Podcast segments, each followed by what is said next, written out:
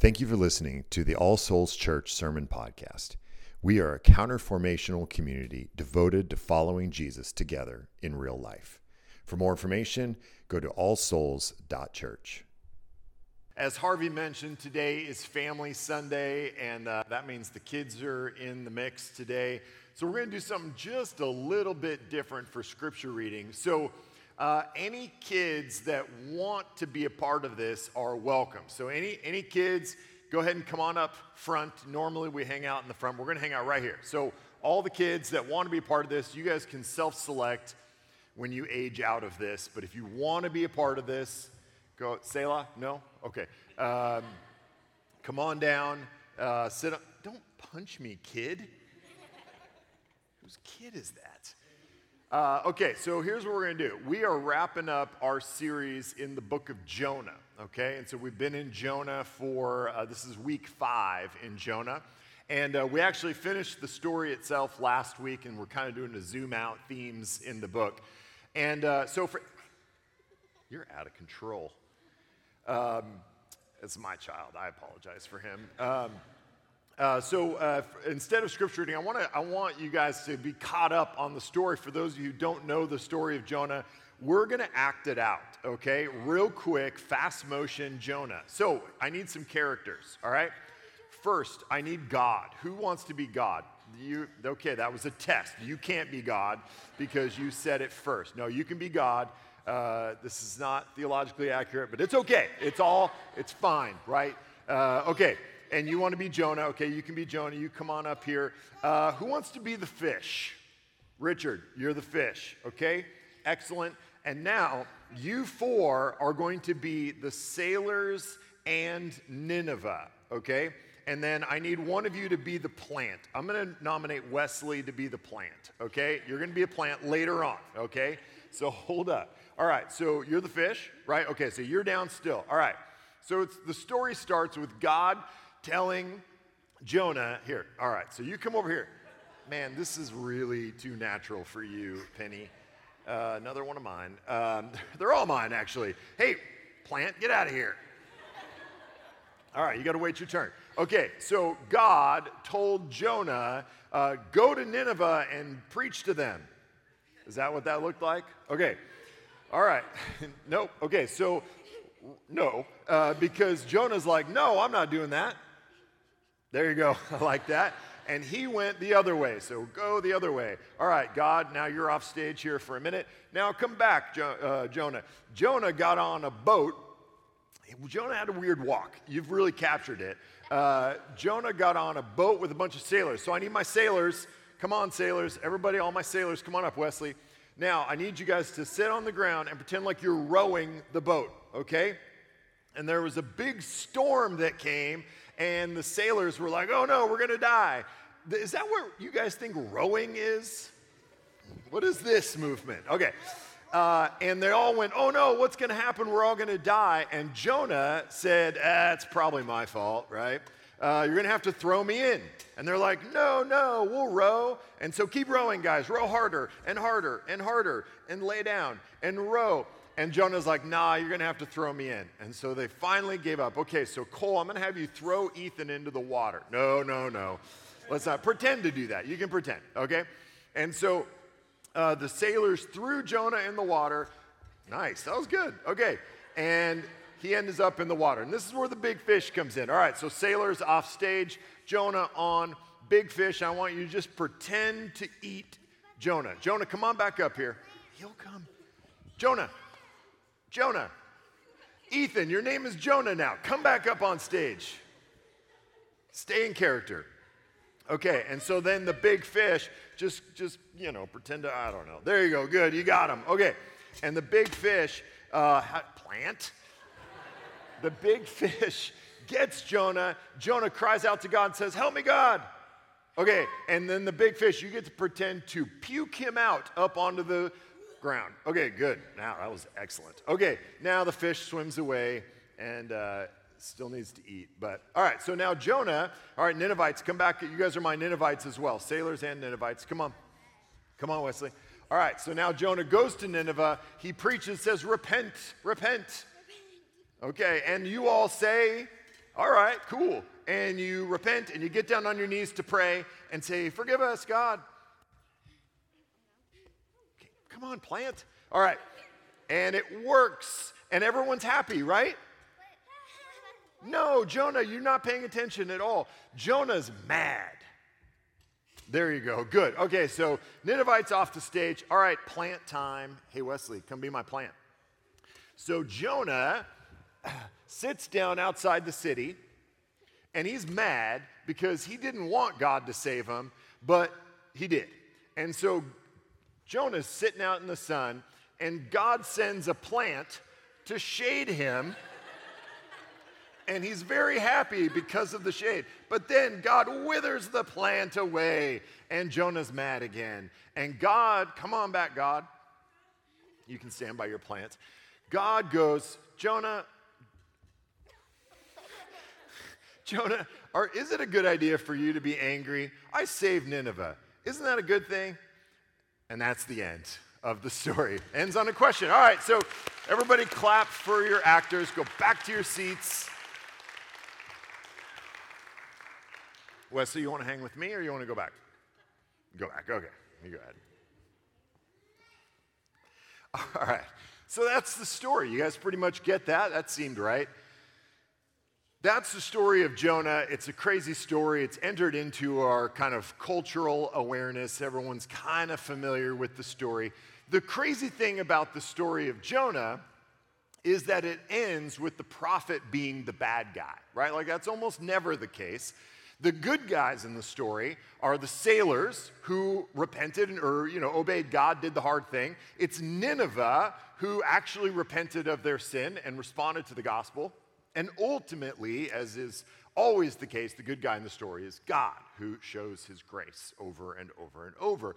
And really the bad guy, the one that looks the worst, is the prophet. And the whole thing ends with him having a pity party that God saved Nineveh because Nineveh was Israel's enemy. So what I want to do today is kind of zoom out a little bit, because there's some themes in this book that kind of tell the same story over and over cyclically, right? So the same thing kind of happens to Jonah, that happens to the sailors, that happens to the Ninevites, and it kind of shows us some themes that are really the big themes of the Bible. So probably if you've grown up in church at all, if you've got exposure to Christianity, really none of what I say is going to be a big, like, mind-blowing idea.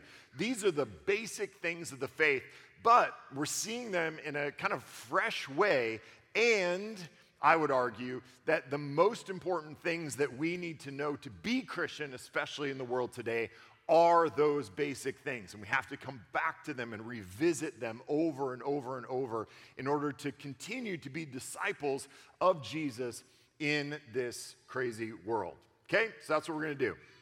So the first theme, and here's the thing, it's Family Sunday, so just expect kids to be yelling and crying and pooping and all the things that kids do, and I'm just going to fight through unless it starts to, the poop starts to land on me or something. That's it. That's my line. Otherwise, we're just going to fight through it, okay? So step one, the first theme in this book of Jonah, which is a theme of life, is need, right? Need. Pain, suffering.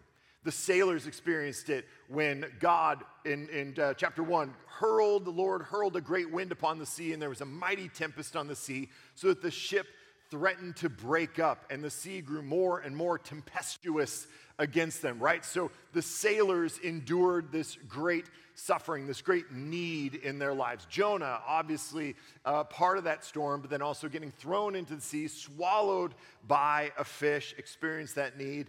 Nineveh as well. God tells Jonah, go to Nineveh and preach against them for their evil has come up against me, and they will experience destruction, right? There's existential need there, the potential for destruction if they don't respond to the gospel, right? And this idea of need being the starting point of faith, I think, is absolutely unavoidable, right?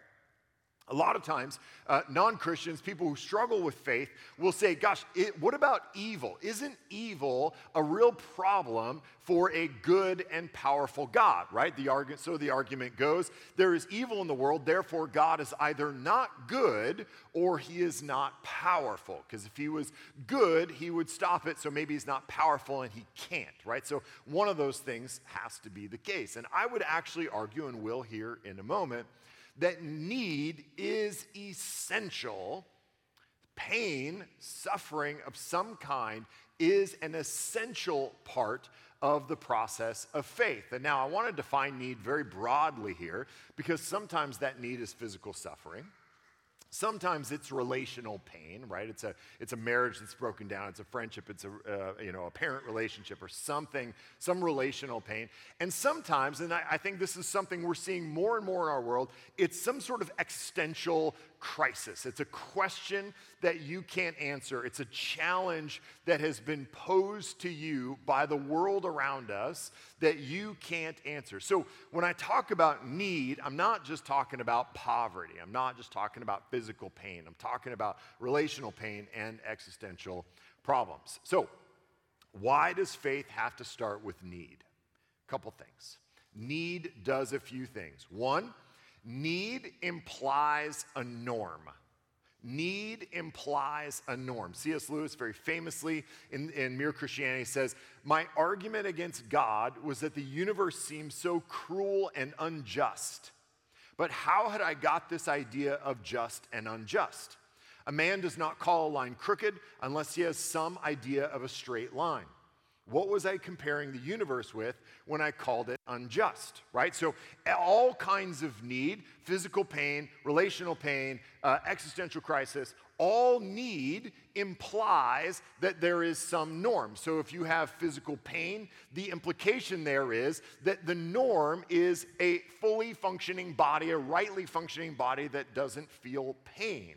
And so when we feel pain, we go, that's something's broken, something's hurt, because we know that the norm, the good, the true line is a functioning body without pain.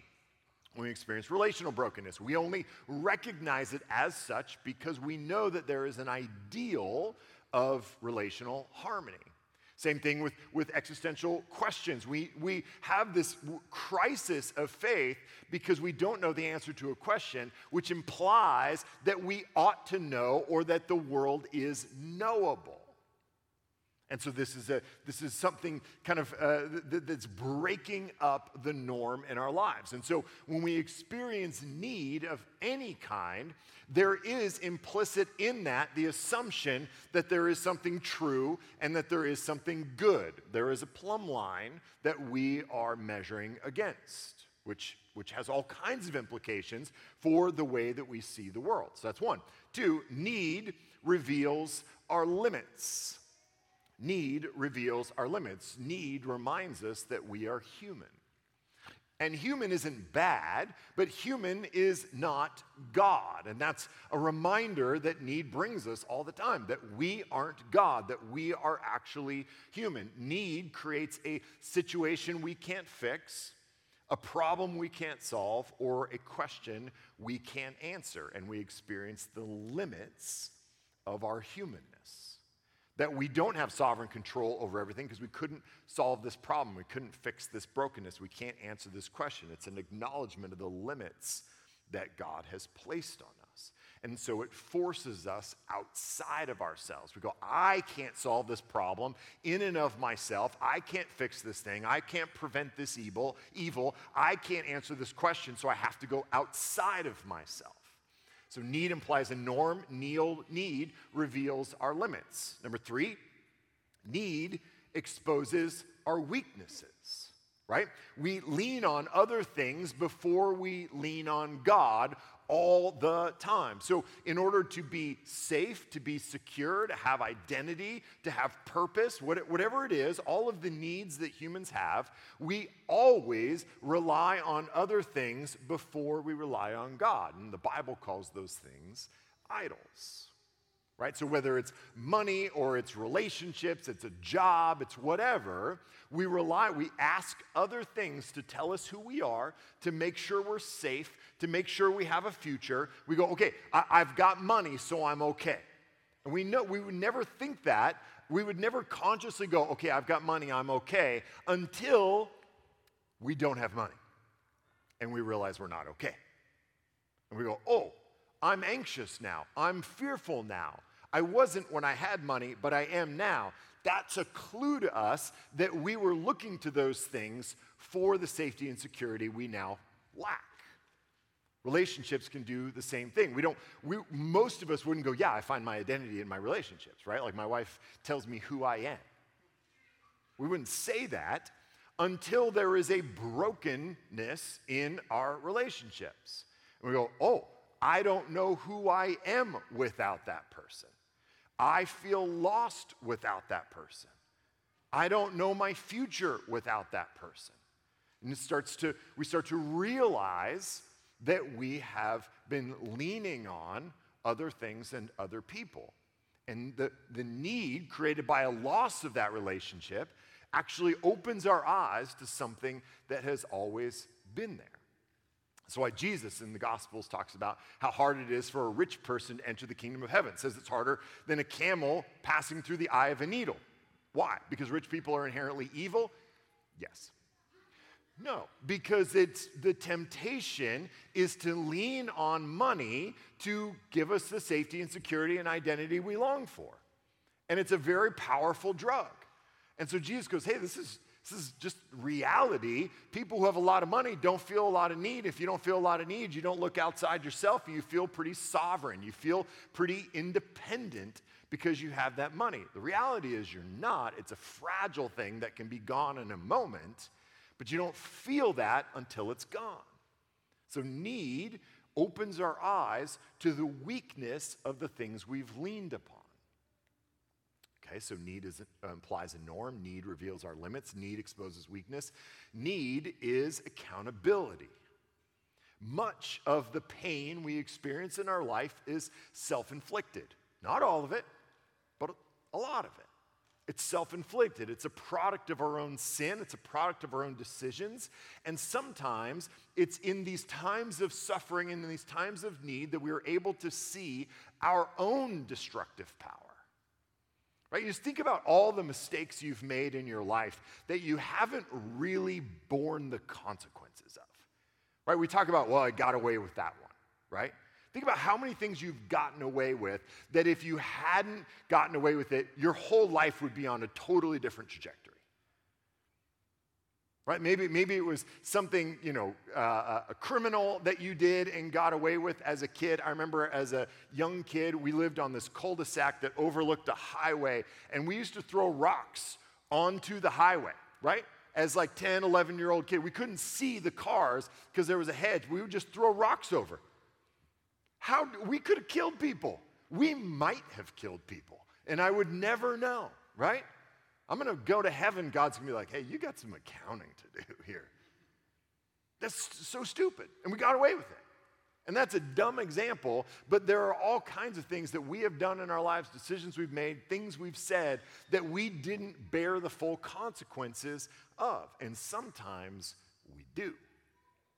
Sometimes we do. Sometimes the decisions we make have a lot of ramifications, and that's a way, that need, that pain, that struggle, that suffering that is the experience of it is a way for us to have our eyes open to the realities of the destructive power of our decisions.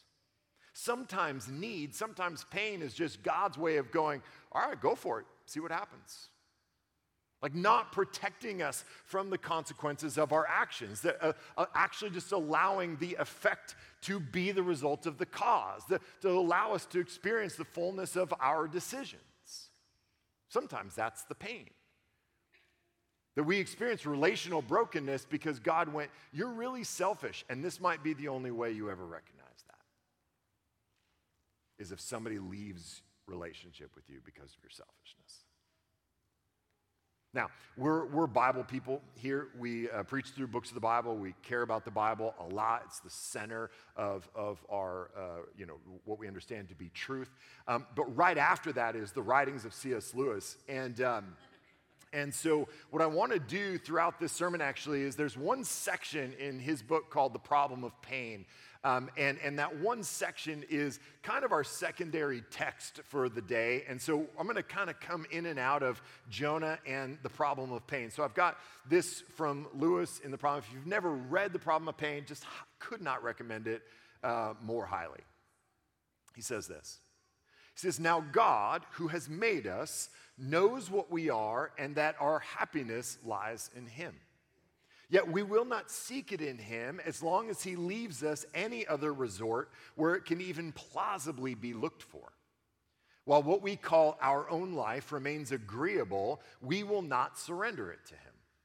What then can God do in our interest but make our own life less agreeable to us and take away the plausible sources of false happiness? It is just here where God's providence seems at first to be most cruel, that the divine humility, the stooping down of the highest, most deserves praise.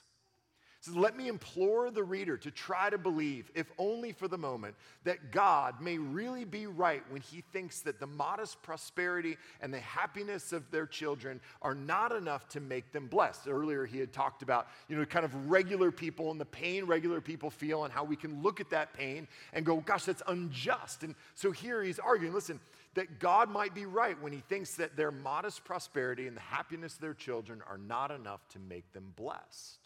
That all this must fall from them in the end, and that if they have not learned to know him, they will be wretched.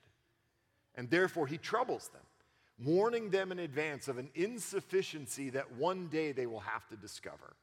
The life to themselves and their families that stands between them and the recognition of their need, he makes that life less sweet to them." Here's what Lewis is saying, that we will look to anything else besides God to give us what we need, to give us hope, to give us a future, to give us safety, to give us security, to give us identity, to give us all the things that we need. That we will look to almost anything before we look to God, and all of those things will fail us eventually. They will. They're just not built to be those things for you. So money is good. Relationships are good. Wife, husband, good. All of these things are good. Jobs are good. But they're not God. Right? Like, they're not strong enough. They're not powerful enough. They're not consistent enough. They're not trustworthy enough to be the things that we look to for our identity, for our safety, for our security. They'll ultimately fail us.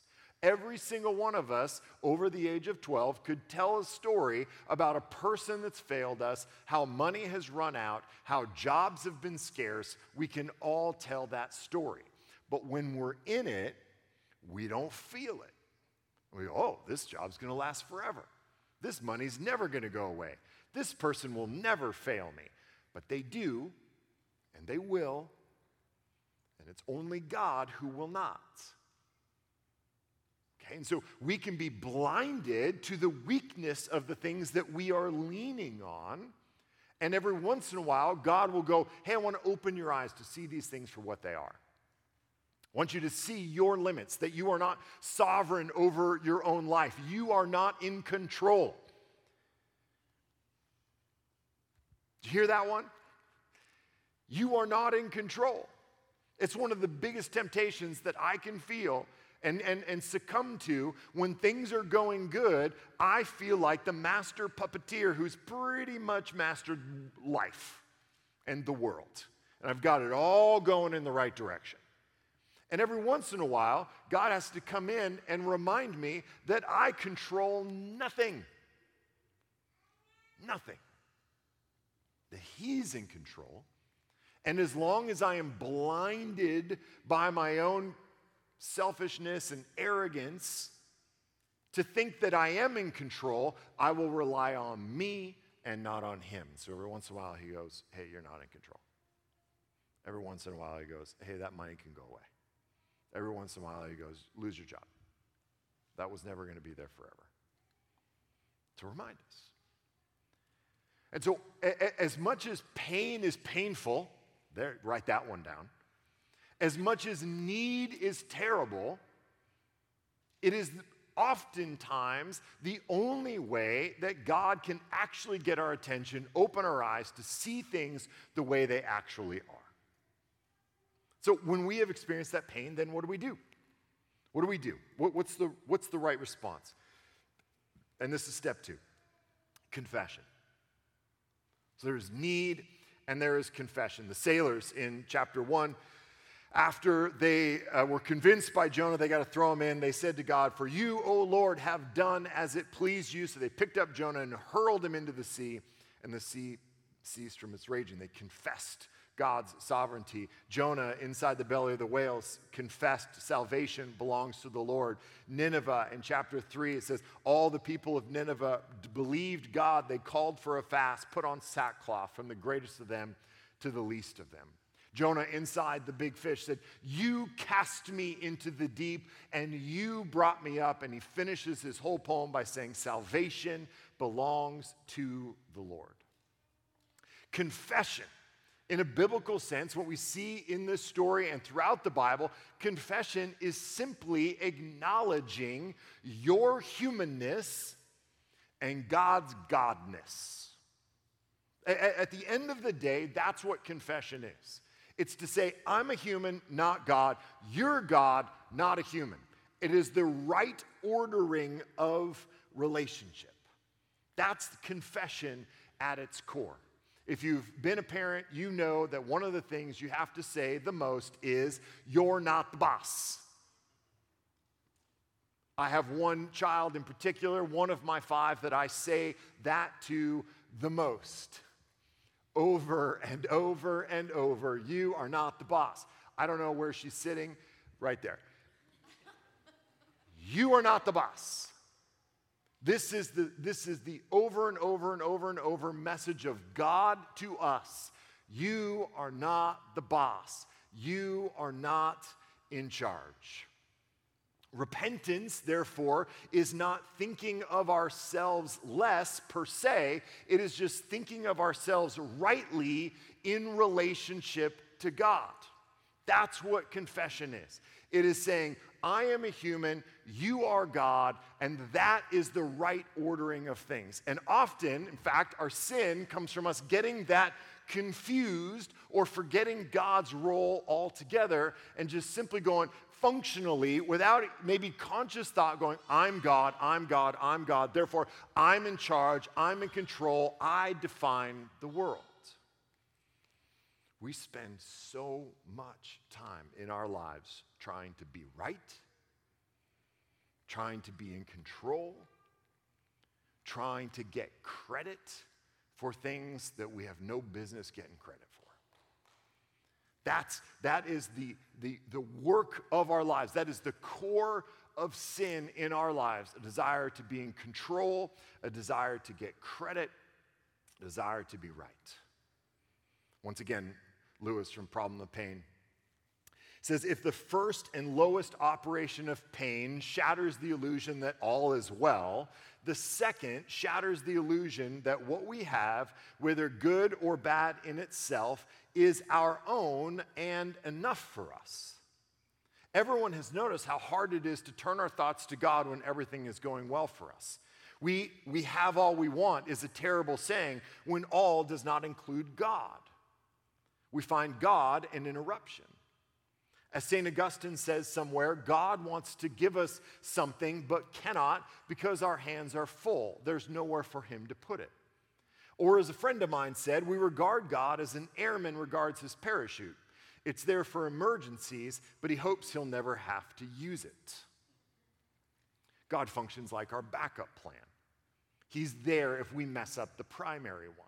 If things get out of our control, then at the fringes of that helplessness, then God can enter the picture. But confession, this right response to the pain and the need, the us getting out of our control, the right response is that confession to go, no, this is the way it should always have been.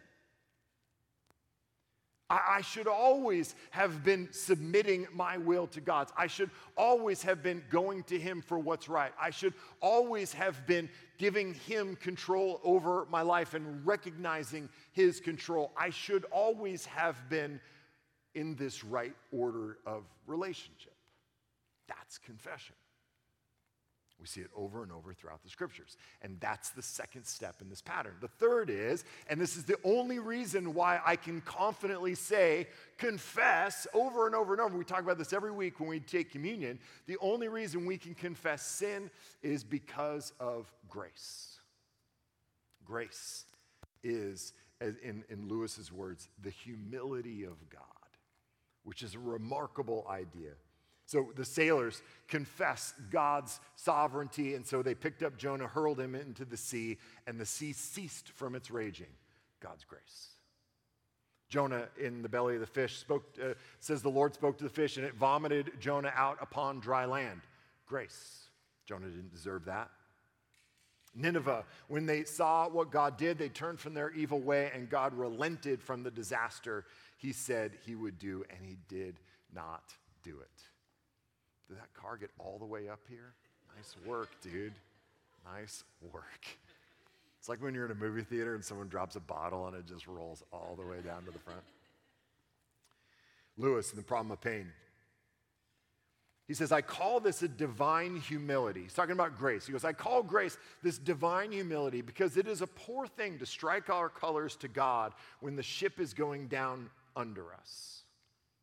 A poor thing to come to Him as a last resort, to offer up our own when it is no longer worth keeping. If God were proud, He would hardly have us on such terms. But He's not proud. He stoops to conquer. He will have us even though we have shown that we prefer everything else to Him, and come to Him because there is nothing better now to be had.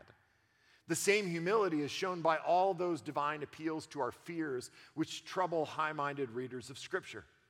It is hardly complimentary to God that we should choose Him as an alternative to hell.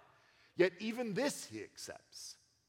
The creature's illusion of self-sufficiency must, for the creature's sake, be shattered. And by trouble or fear of trouble on earth, by crude fear of the eternal flames, God shatters it, unmindful of His glory's diminution.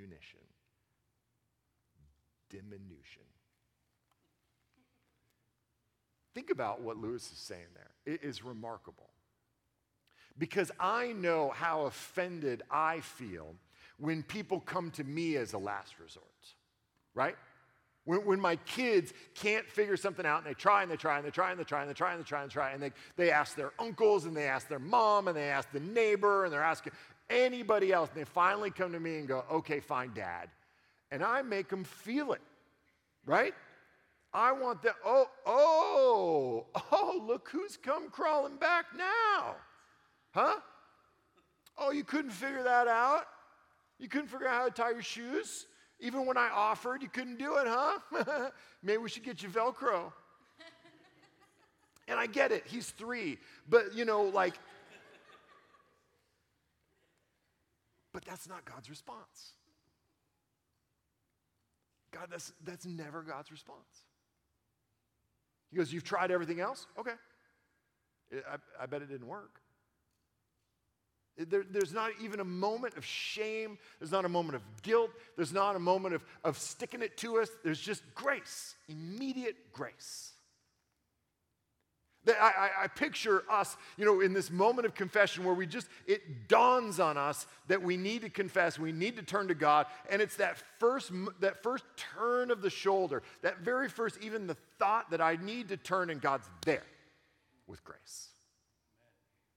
That it's not a turn and we have to kind of do this, walk back Charlie Brown style, and He's like, yeah, come all the way down. Once you get here, there will be grace. No, it's just that first inkling of confession, and He's there with grace. God just wants you. He wants you. He wants you to be with Him. He knows that the greatest experience of life for you is life with Him. That's what He wants for you, for your good and for His glory. And He will do anything that it takes to get your attention so that you can be with him. So you don't have to pay penance to get grace. It's grace. And that's what enables our confession. It's what should empower us to confess. It's what should take away any hesitation that we have to confess our sin, to confess our rebellion, to confess our attempts to be him, just knowing that it is grace that awaits us. And then there's change.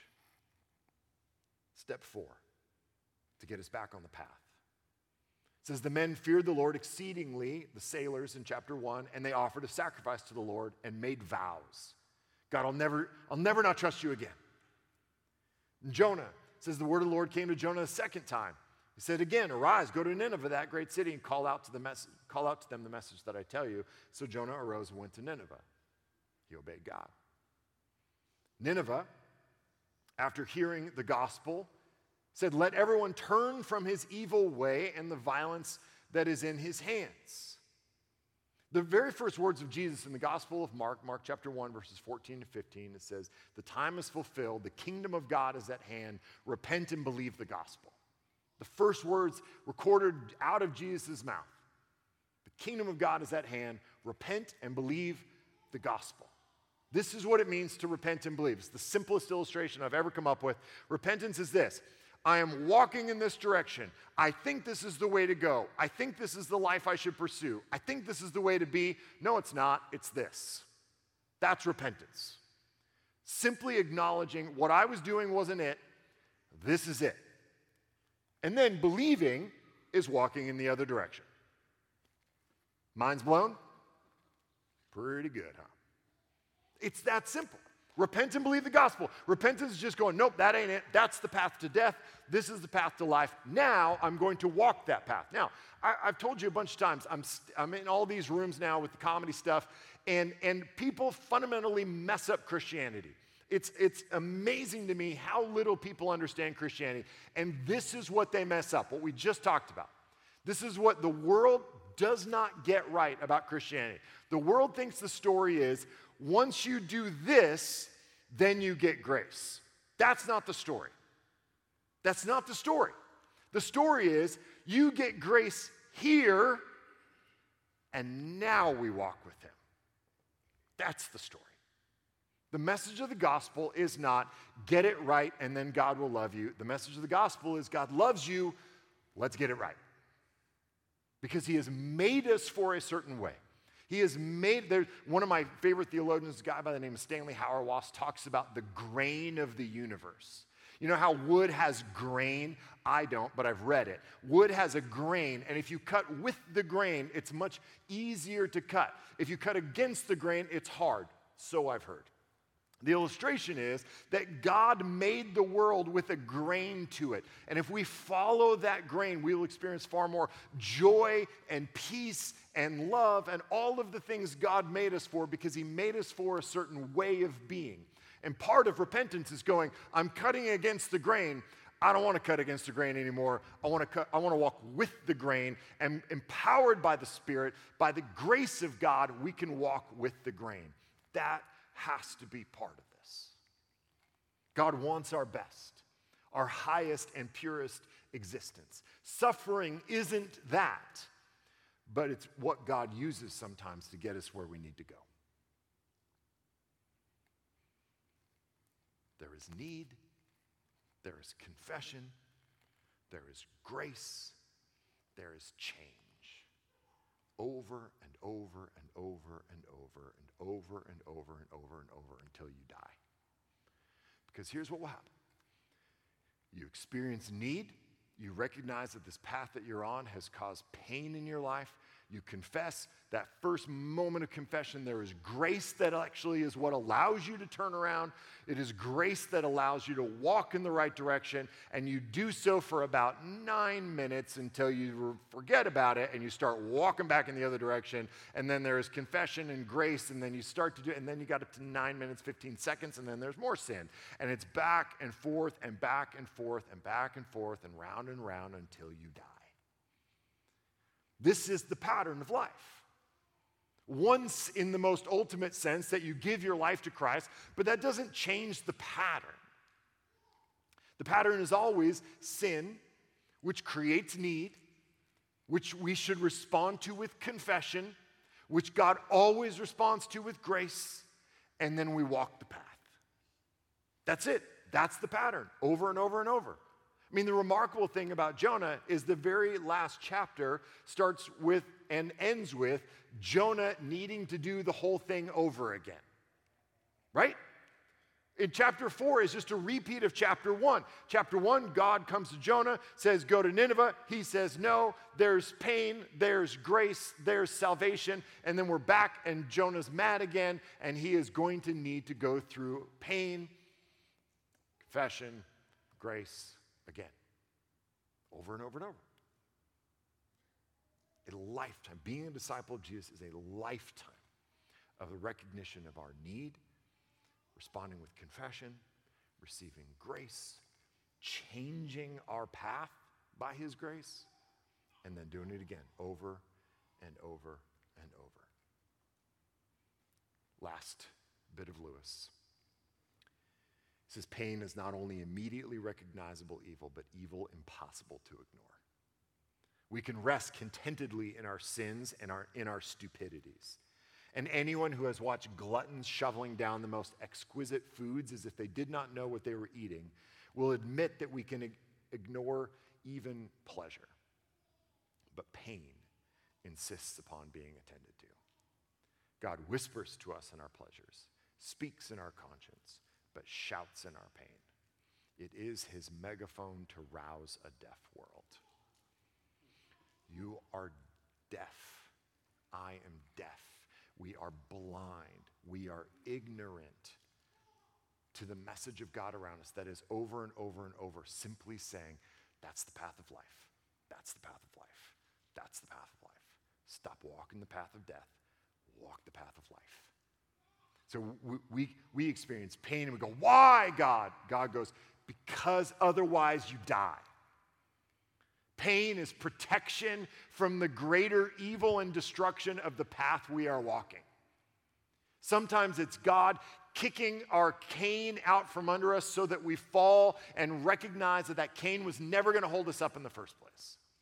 Sometimes that pain is him going, listen, I'm going to let you do what you want to do, but this is where it's going to end, and I want you to see the natural end of your decisions. Sometimes that pain is just intended to open our eyes to the fact that there is a better way. There is a through line. There is a truth in the world. And so the moment we go, well, this is unjust, we go, okay, well, what's justice? And how do you know? Sometimes God is just opening our eyes to the brokenness of the world around us so that we will call out to him in need, that it is a way for us to recognize our own limits as humans. That those of us for whom life is going well and can be lulled into the deception that we are in control, that we are sovereign, that we know the right answers. We are God.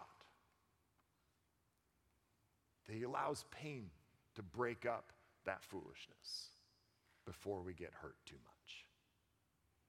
And that's grace. That's love in action. And I pray that we would be able to see it as that. Let's pray.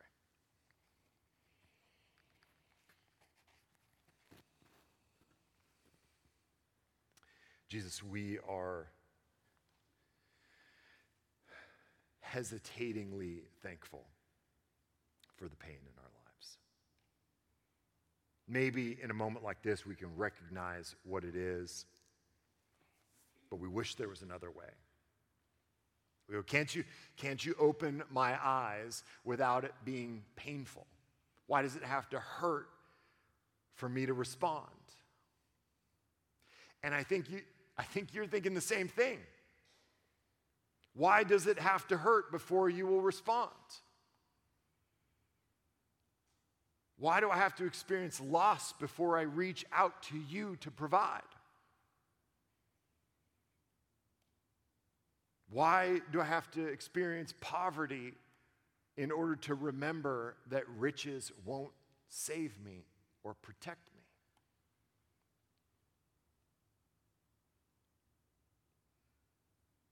But Lord, you love me too much to just let me be lulled to sleep, lulled to death by my own arrogance, by the lies of the world, by your own provision. I mean, that's the depth of my sin, is that I look at your good gifts and depend on them, not you, the giver of the gifts. So God, I thank you for all the moments of pain where you have had to shake me awake so that I can see again.